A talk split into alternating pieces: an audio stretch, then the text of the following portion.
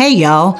My name is Lisa Harper. I'm a middle aged chick, which simply means my hair is chemically dependent and my favorite pants are usually stretchy.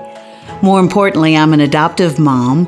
By God's grace, I got to bring my amazing daughter Missy home from Haiti almost six years ago. I'm also an author, Bible teacher, recovering Pharisee, Tex Mex food lover, doctoral candidate studying redemptive hermeneutics, and I am a born and bred storyteller. My mom, Patty, will tell you I pretty much came out of the womb talking and got windier as I grew up. I think I've always loved telling stories, listening to stories, and reading stories because they're the heartbeat of real life. Everyone has a story. They just might not know it yet.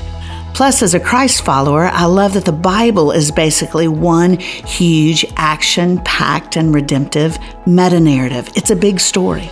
Speaking of biblical literature, I spent a large chunk of the last few years researching the true Old Testament story of Job.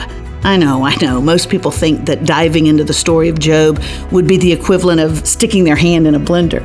But it's actually one of the most hopeful stories in human history because it's all about redemption which is why Tim Halperin, my rock star producer and almost little brother, and I decided that in this first season of Life with Lisa Harper, we're going to focus on the Jobish theme of real joy in the midst of real hard life.